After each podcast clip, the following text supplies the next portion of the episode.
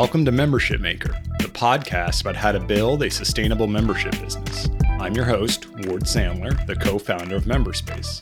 This podcast is brought to you by MemberSpace, which turns any part of your existing website into members only with just a few clicks. It's available for WordPress, Squarespace, Wix, Duda, Webflow, Weebly, Notion, HubSpot, and custom HTML websites. Learn more at memberspace.com.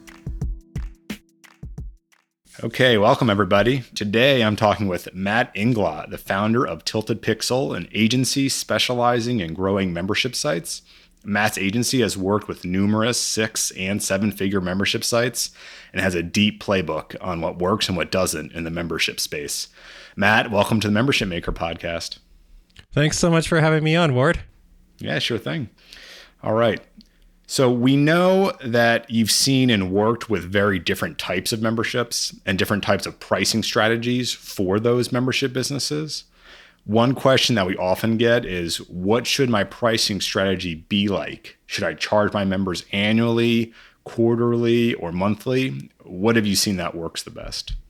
Yeah, so there's a few things we can jump into here. The first, the golden rule is the longer the membership cycle is, so for example, yearly versus monthly, the more valuable that customer ends up becoming. And I think there's a couple reasons for that. One is the obvious. If they commit to a month, then after month one or month two, they might get everything they want out of your membership and just say, see ya, in which case you've charged them very little comparatively for your content.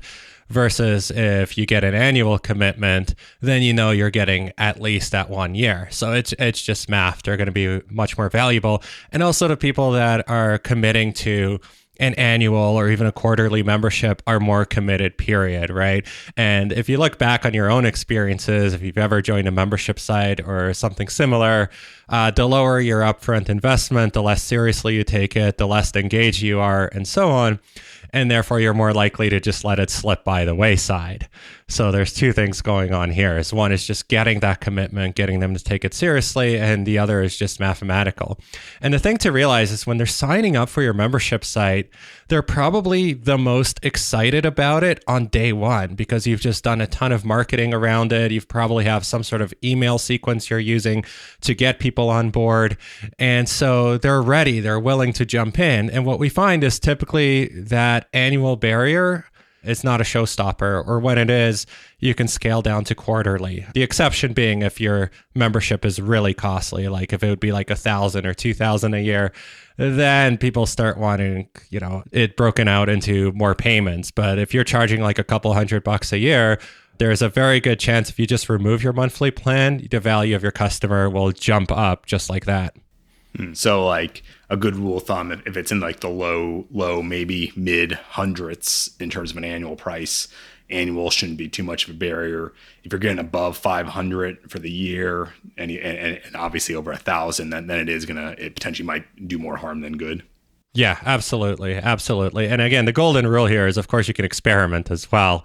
The monthly thing is great because you can experiment just by removing it from your checkout and sales page and seeing what happens for a couple months. And what we'll find is conversions may drop a little bit. You might get a 10, even 20% conversion drop which at first sounds like, oh, wow, that's terrible. What's happening? But when you realize that usually the value of an annual member is two to three times that of a monthly member, right? If you average it out and look at how much a member is worth, they're worth that much more. So a slight drop in conversions is actually perfectly okay because you make it up in much higher customer value. Right. That makes sense.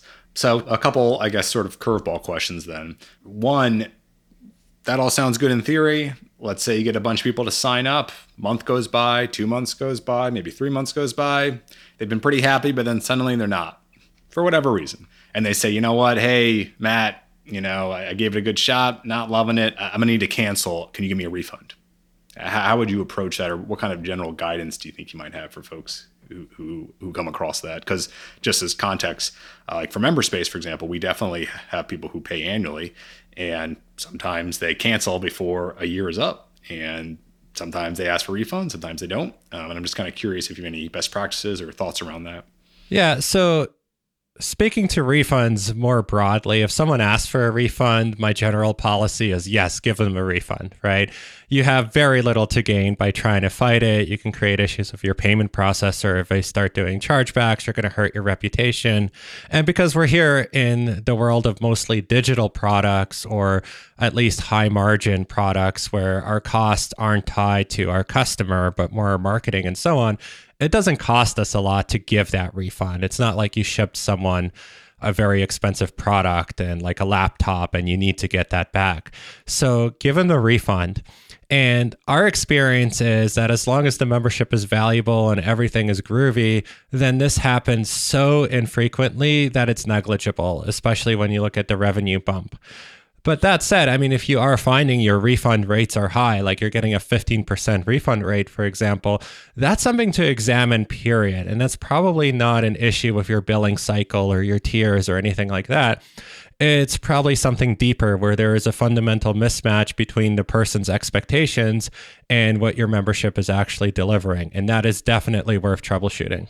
Yeah, and and do you feel like, and I, I, I agree with you in general. Like, yeah, if someone asks for a refund, you, should give it to them. There's there's more downside to not doing it. Um, but for an annual specifically, or even for a quarterly membership, do you believe in like a prorated refund? Like if you've used up three of your 12 months of an annual, it will refund you nine of those 12 months if you cancel.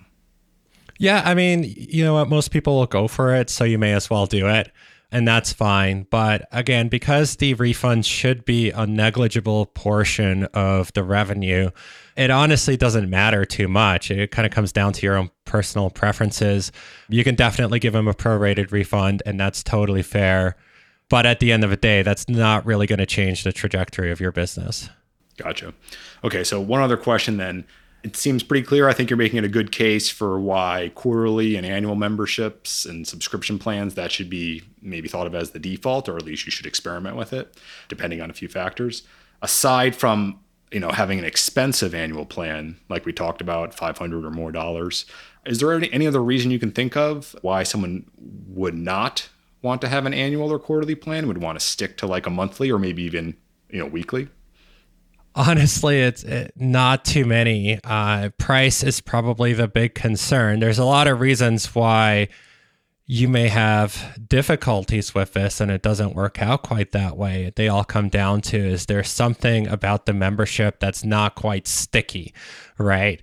That people only want to have it for three months and then they just don't care and then they do want a refund. And that's usually because the main reason we see that is, for example, if you've created a course and it's just a course, it's just access to lessons, nothing else on an ongoing basis, then people will go through that material pretty quickly. And three months later, they won't be that interested in that course. In which case, that's actually more of a reason to charge annual because then you've set a reasonable floor price for access to those materials. But then the better solution, of course, is figure out how to deliver recurring value. Other reasons for charging monthly, I suppose if you go down the route of something super specialized, like it's a monthly service that you're providing, but then again, it tends to be more expensive anyway, then I'm sure you can find exceptions, right? And that's another thing is no business is absolutely the same as another. But broadly speaking, we've seen this work over and over on so many sites that we're very confident in it. All right, Matt, thanks for taking time to talk with us. We really appreciate it. Uh, would you like to share any resources or recommendation for folks that are trying to learn more about Tilted Pixel? Yeah, absolutely. Well, first and foremost, just go to our website, tiltedpixel.com. And right there on the homepage in the footer, you can find our newsletter. You can subscribe there. You'll immediately get a few lessons on optimizing your membership site. And we also periodically send out more information, more ideas on how you can grow your membership site. And of course, if you want to work with us, then that's the same resource, tiltedpixel.com. Get in touch and let's see if we're a fit. Excellent. And I just want to really uh, throw my hat behind uh, Matt here for folks to definitely reach out. They, they, definitely know what they're talking about and they can definitely help you uh, scale up your membership. So thanks again, Matt. Thanks so much, Ward.